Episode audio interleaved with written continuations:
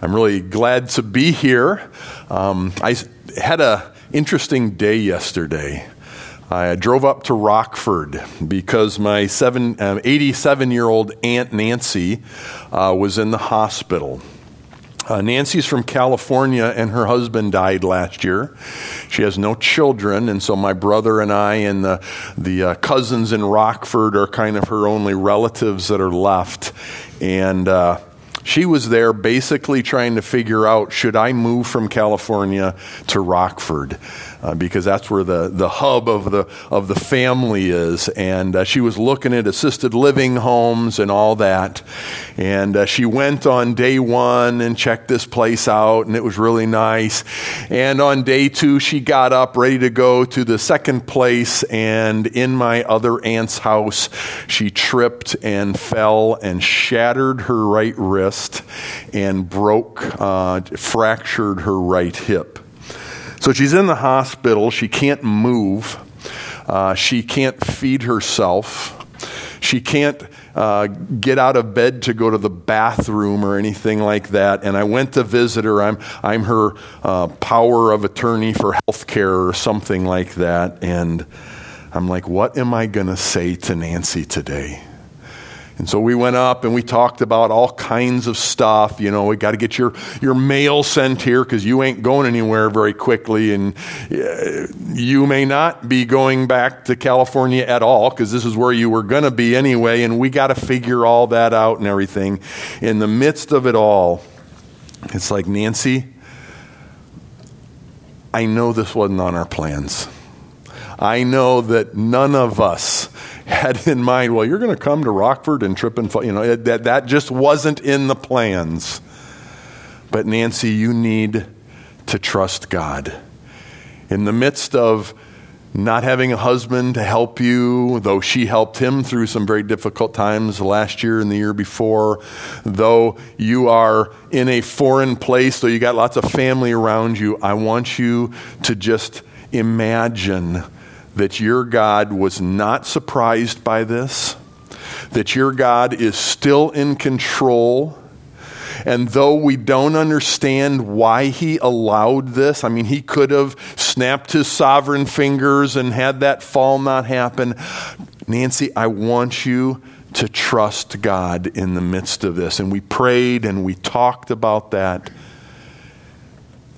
And you know what? When you're an associate pastor, it is really a neat deal. You don't have to preach every week. You only get to preach once in a while. And, and I get to think of, you know, what has God really laid on my heart in these days? And when I talked to Russ, I told him about a few different things. And he said, Mark, why don't you preach on that issue of trusting God? Because I think most people, I know for me it is true, is when we think of, you know, what does God really want from me? I mean, you know, He's the sovereign of the universe. He doesn't need anything. But what does He want from me? If, I, if I'm going to follow Him and if I'm going to be His kid and be in the family, what does He want from me? And, and I've always kind of considered it was, well, do what I say, you know, as a parent, you know, do what I say, don't do what I don't, don't, you know obedience. That, that's what I kind of thought. That's what God wants from us. And, and of course, He does want that. But I believe as I've looked at the scriptures and as I've thought through life of mine and, and others like Nancy and looked at the stories in the Bible, the number one thing God wants from us is to trust Him. And you're like, that's it? That's the sermon? Yep, you can go home now. No. God wants us to trust Him.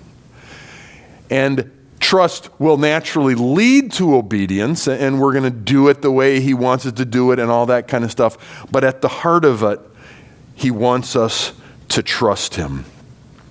Well, what is trust?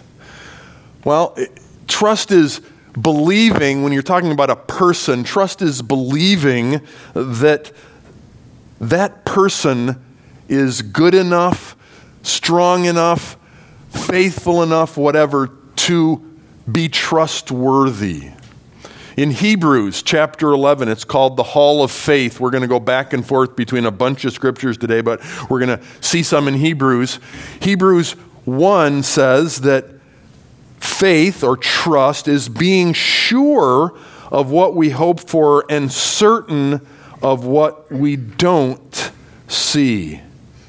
So I'm certain that God can do this. I'm certain that God knows this. I'm certain that God is in control, even in the midst of the days when I don't like it or I don't understand it stuff, because I know who He is and I trust that He is trustworthy in everything. And honestly, if you think about the word trust, trust doesn't mean anything unless you have an object that there's this person that you trust in. I mean, you can say something as simple as, Well, I trust or I believe that the sun's going to come up tomorrow morning. And what I want you to think of is what you're really saying is, I believe that there is someone that's going to make it happen like it's always happened. That I have this God who is working in the world and, and the sun's going to come up just as it always has. Or, or maybe you would say, you know, I trust that my money's safe at my bank. I hope that you believe that. I hope that where your money is, if you have any, that it's safe and you believe that there's this bank. And, and you can say, I trust in the bank, but what you really believe is there's people that run that bank and are the security guards and they figured out a way in the safe and all that. But there's people that I can trust to keep my money safe.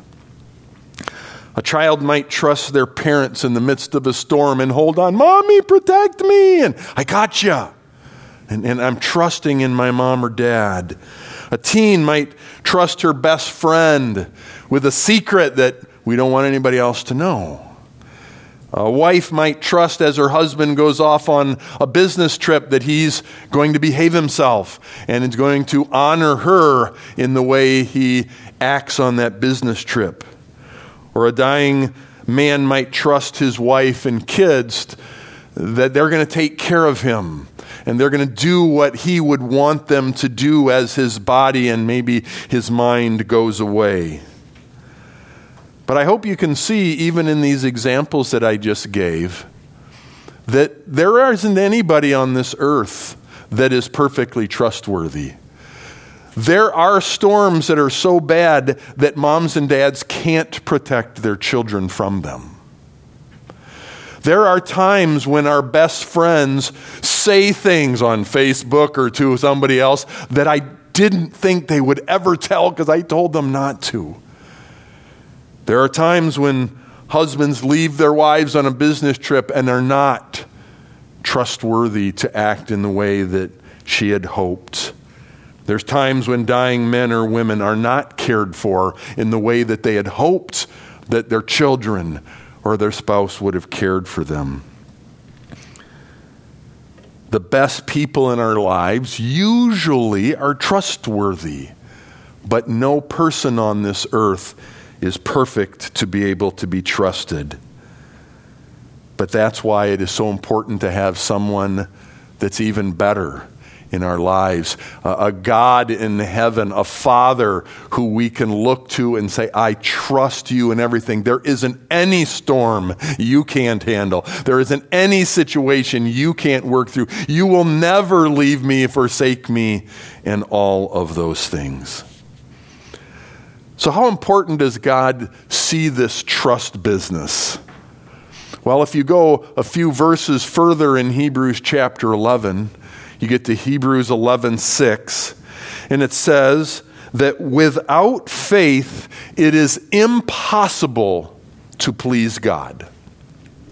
You could be doing all the right things. You'd be going all the right places. You could be helping people, giving your money away to the poor, blah, blah, blah, and all that good stuff that we know God wants those who are following Him to do. But if you are not trusting Him, if you are not putting your faith in Him on a day to day basis and believing Him to live the kind of life that He wants you to live, then He's not pleased. So I would say it's pretty darn important to God that we would trust Him. And we think through that trust and what it results in. And again, it usually results in our obedience. And so you trust your financial institution when they say, you know what? We've been looking at the markets, and I think we got to get your money out of those foreign accounts, and we need to put them in something over here in gold or whatever. And you're like, okay, I, I trust you. Let's do that or, or your doctor, especially when you're my age, you know, saying, um, maybe we shouldn't be eating so many donuts on a regular basis here or anything like that. And, and I, I really want you to watch your cholesterol and start eating differently. And, and if I trust him, what would, what would the result be? That I would do that because I believe he knows better than I do a teenager that is told something by their parents that they just don't get it. Why or why not? But I trust you. I believe that you know better than I, and they end up doing it. So, obedience, what God obviously eventually wants, stems from this kind of trust, and we naturally do what He says because we trust that He knows better. So, hopefully, I've convinced you that God thinks this is a big deal.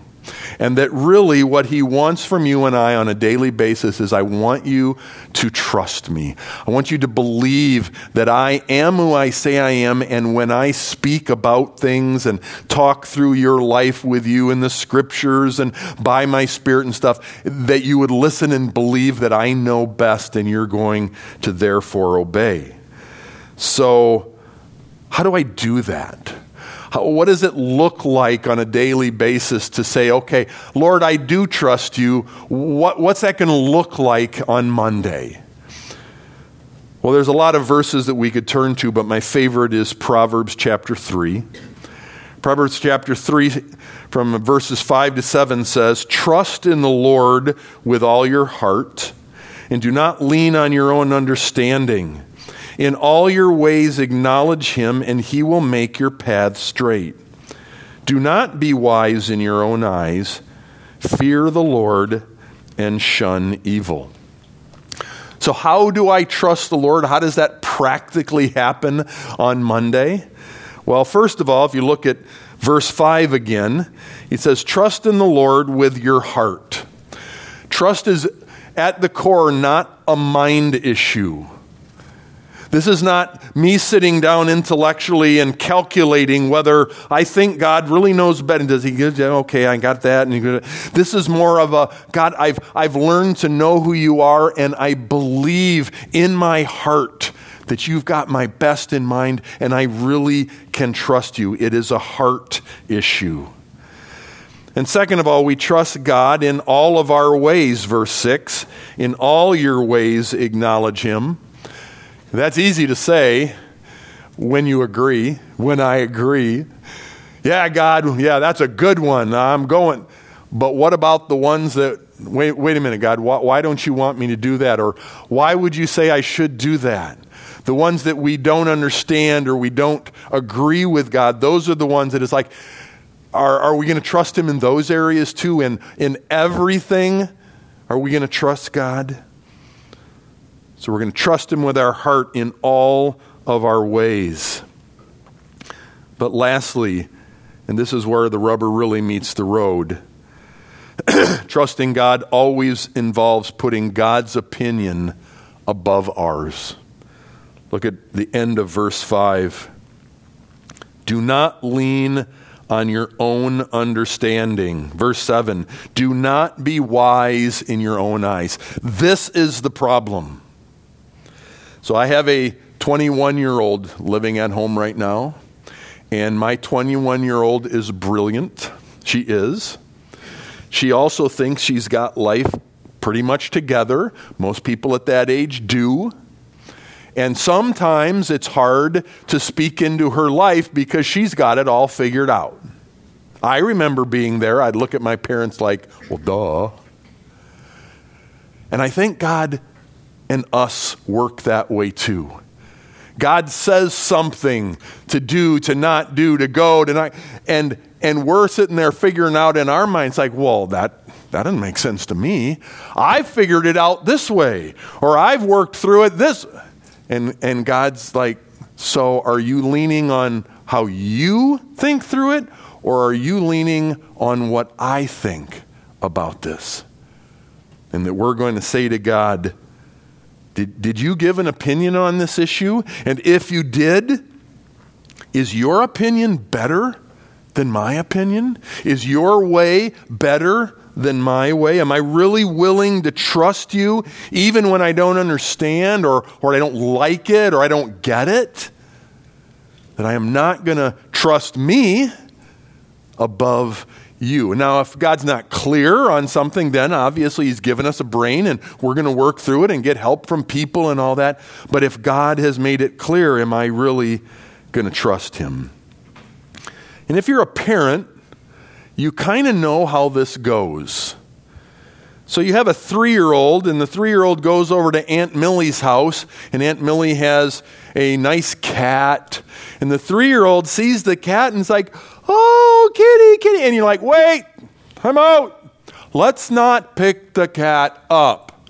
But it's so fluffy. Yes, and it has claws. And I've seen Aunt Millie's cat claw people before, and I don't want you to experience that. And to the three year old, it's like, but. And you're just going, no, just trust me. Let's not pick the cat up. Or maybe you tell your teenager, you know, you know those guys down the street that I've been seeing you hanging around and, and stuff, and they're, they're really fun. You know, you, you just have to trust me that we're not going to hang with them.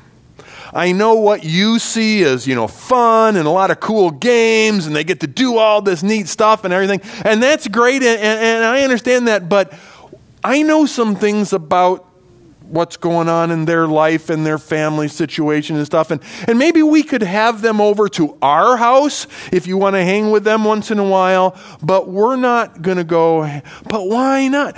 Trust me. I just need you to trust me on this one. So you see, trusting in God has everything to do with whether we truly believe He knows better than I do. And if you think about it, for you to really believe that God knows better, you have to know Him. You don't trust, you don't believe in someone that you don't know very well. And the better you know somebody, the better you're going to have an idea is this person trustworthy? Is this person a reasonable person that I could put my trust upon? Psalm chapter 9, verses 7 through 10 says it pretty well. The Lord reigns forever. He'll judge the world in righteousness. The Lord is a refuge for the oppressed. Those who know your name will trust in you, for you, Lord, have never forsaken those who seek you. If you know that you have a reigning, you know, I've got the sovereign reigning God of the universe, there's nothing he can't handle. If you know that he's the perfect judge, it doesn't matter what anybody else thinks about what I did or didn't do. God knows my heart and he knows what really happened there. If you know that he's a place that you can run to, a, a hiding place, a dad that you can crawl up on his lap and, and cry with in the midst of the crud and everything. And if you know that He is a God that will never, ever, ever give up on you, it's going to be easier for you and I to say, that's somebody that I can really trust. Because when I believe that my God's all powerful, all knowing, all wise, all everything else that we know the Bible says, it's going to be easier to trust Him for what He tells us. There is one problem that I have noticed don't take this personally, Lord, but you're really slow sometimes.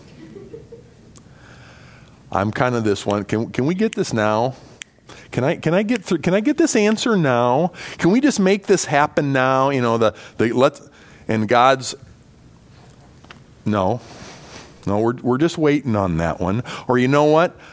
I've, I've got something going on that you don't even know about yet that's going to make it someday that you'll understand why we've waited so long to bring this about. The psalmist in Psalm 39 says, Commit your way to the Lord, trust in him. Be still before the Lord and wait patiently for him. That's one of my problems. I trust the Lord. I know who he is and all that, but man, is he slow sometimes. And just like Abraham back in the Old Testament, sometimes like, okay, God, I know you said this, but maybe I got to give you a hand on getting this going and, you know, that type of thing. So I trust God by believing in my heart that He knows more than I do, that His opinion trumps my opinion, that compared to Him I know nothing, by remembering how smart and powerful and wise and all that He is, and by waiting on His perfect timing. And if you will do that, if you will do that, I promise you that things will go better than if you don't trust Him. And I thought before I quit today, I just wanted to show you why I believe that. Because there are people in the Bible, we could tell stories on each other too, but there's people in the Bible that have trusted and not trusted God, and there are consequences that are pretty serious both ways. So if we go back, let's go way back. Let's go way, way back to the very beginning. And who was the first people that didn't trust God? Adam and Eve. I got this whole place for you. You can do what you want and eat what you want, except you see that tree right there?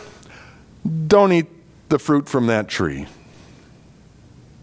Got it? Got it.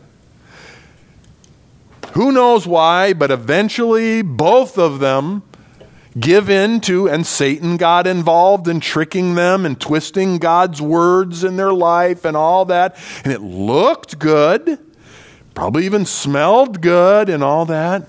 And Satan's like, no, you know, if you eat that, then you're, you're going to be even more like God. This will be really good.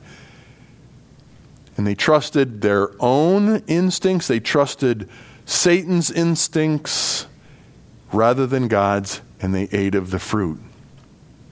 And what were the consequences? They died. they died. They were never supposed to die. Not that moment they didn't die, but eventually, just like you and I, their bodies gave out. Mine's a little ahead of most of yours, but our bodies just give out and, and we die. And that wasn't the original plan.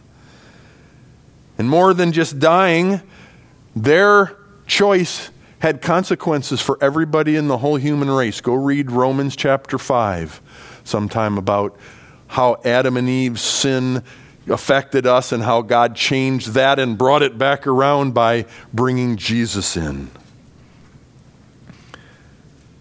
And what was the cause of that first problem? They didn't trust him. Well, that's the negative side. What's the positive side? Who was the first truster in the Bible? Well, you could argue for a few different people, but I landed on Noah.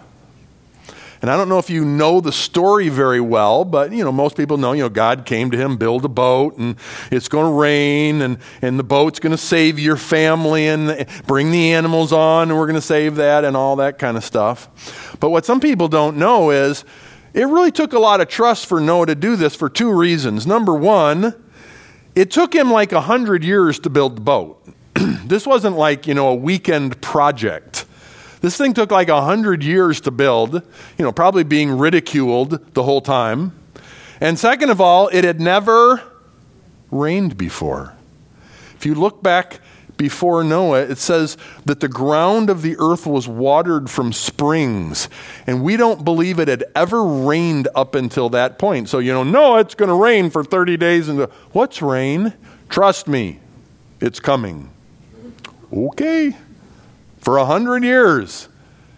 And obviously, we know the result of that. His family was saved, the animals, the inhabitants of the ark were saved, and there was a very happy ending for you and I, and obviously for Noah and his family. But if you go back to chapter 11 of Hebrews and read through Hebrews, because Hebrews chapter 11, and I call it the Hall of Faith. It's like the writer is putting posters on the wall of all the people from the Old Testament that trusted God, that had faith in Him. Do you know who the poster boy of chapter 11 is?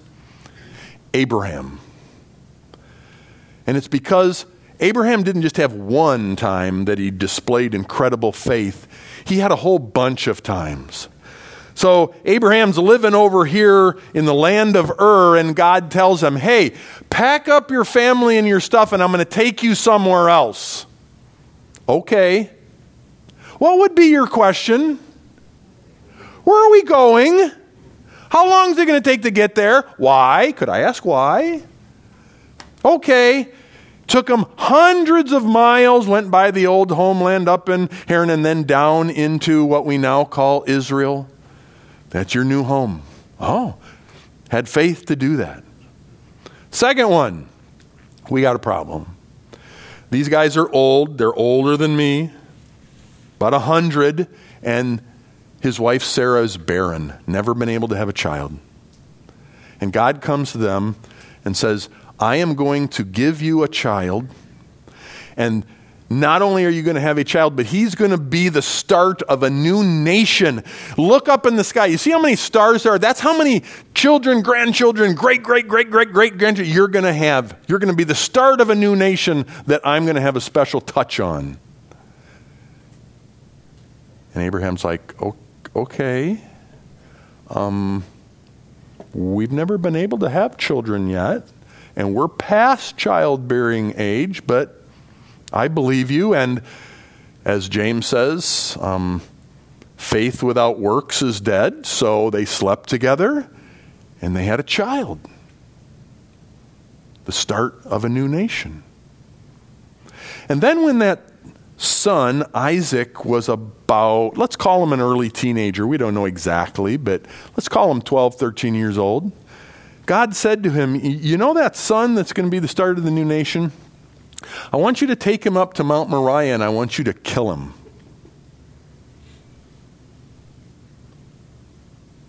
Oh, okay, could you say that again? I want you to take him up to Mount Moriah and, and you're going to kill him. And the interesting thing is in, in Genesis, it says, as they were approaching the mountain, he stopped the caravan of people and he said, Hey, you guys, you wait here. Me and my son are going up to worship the Lord. So he takes Isaac up, he gets the knife out, ties him up, puts him on the altar. By the way, Isaac must have had faith too because we think with this old guy, he could have like run away, but he didn't. And with his knife in his hand, ready to plunge it in to kill Isaac, God says, Stop. Just testing you. There's a ram over in the thicket. Use the ram for the, for the worship sacrifice here today. And you know what's really cool? In all of this, Abraham never asked all these questions that you and I have in the midst of this, or at least it's not recorded. But it says in Hebrews chapter 11, Abraham's reasoning this out in his brain, and here's what he thought I'm going to kill him and God's going to raise him from the dead.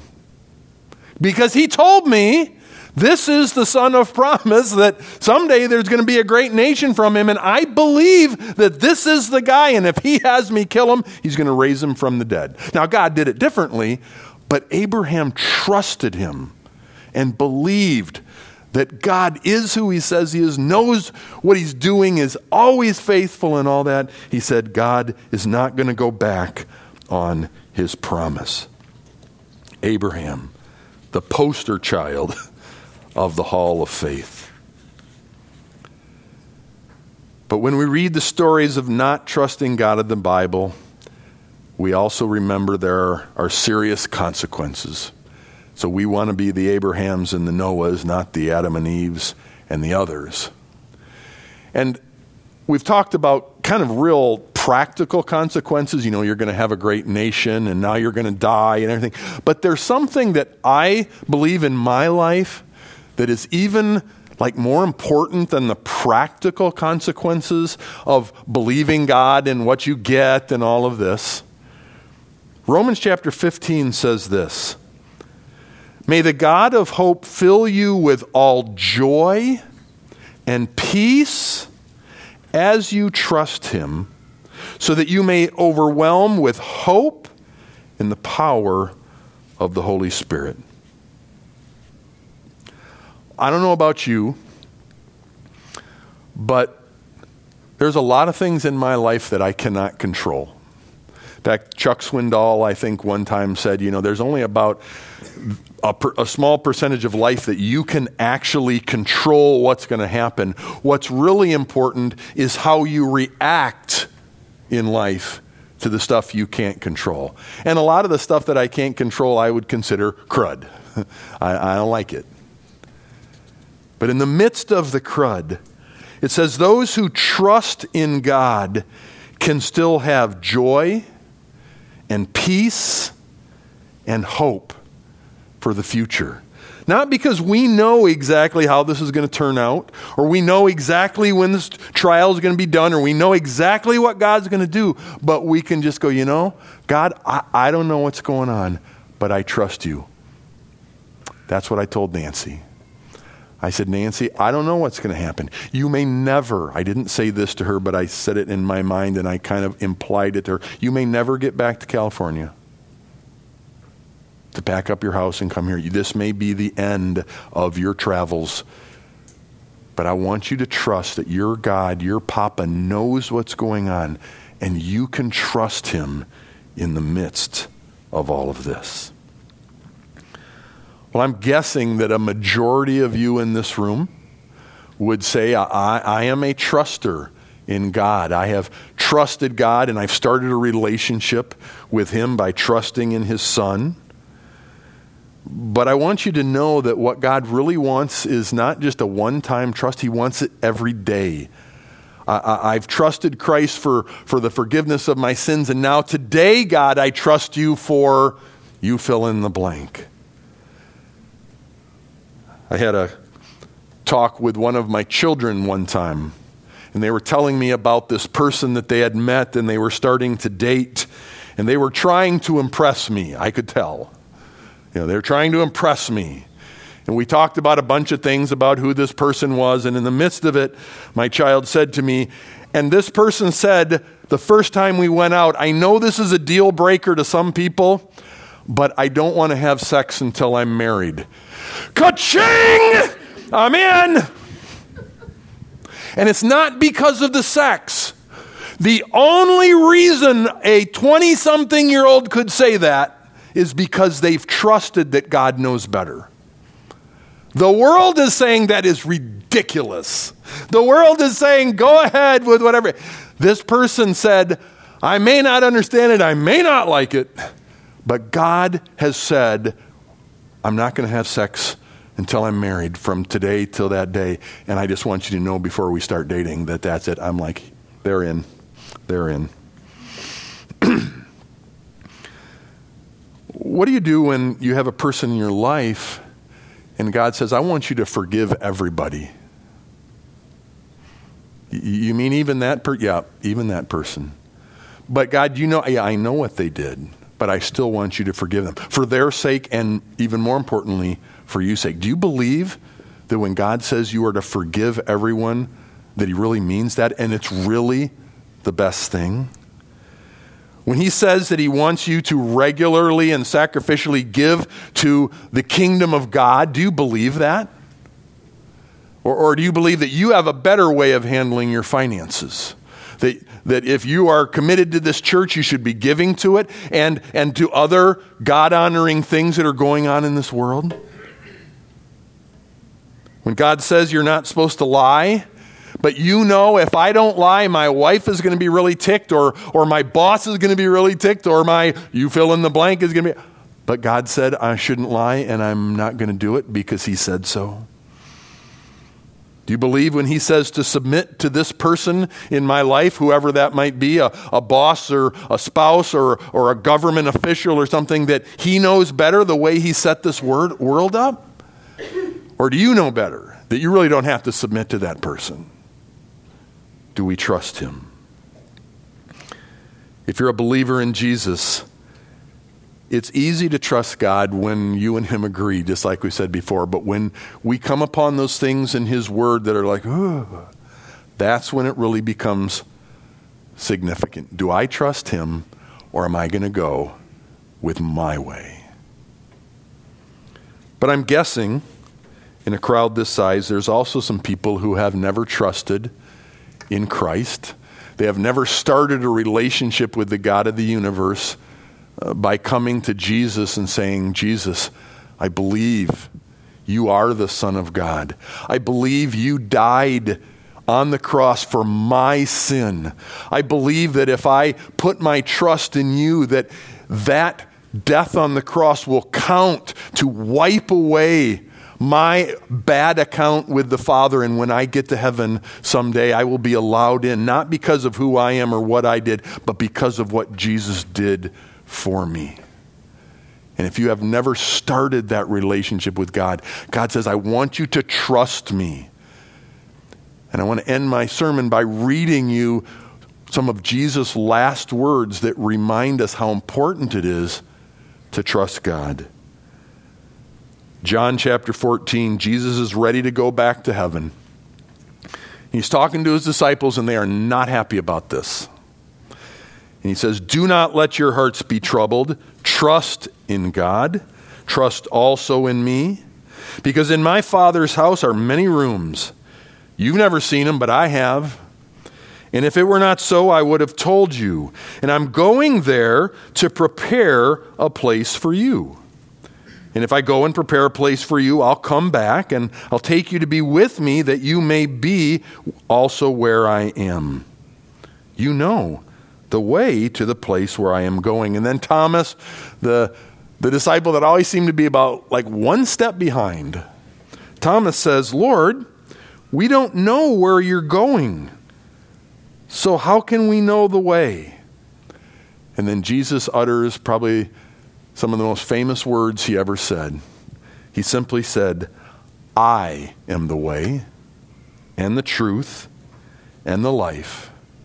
Nobody comes to the Father except by me. But you see, the world has a lot of other options.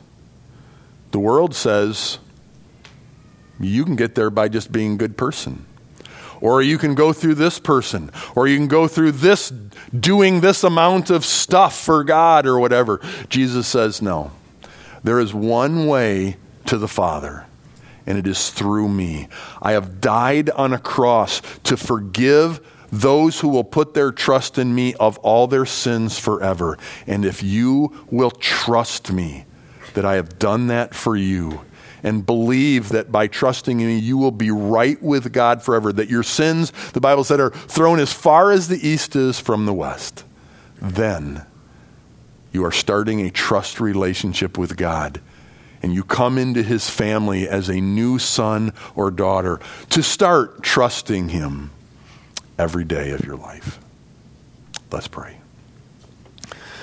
Father God, we are so grateful that as you have asked us to follow you as your children, that you haven't asked us to do this on our own, but you are there all the way.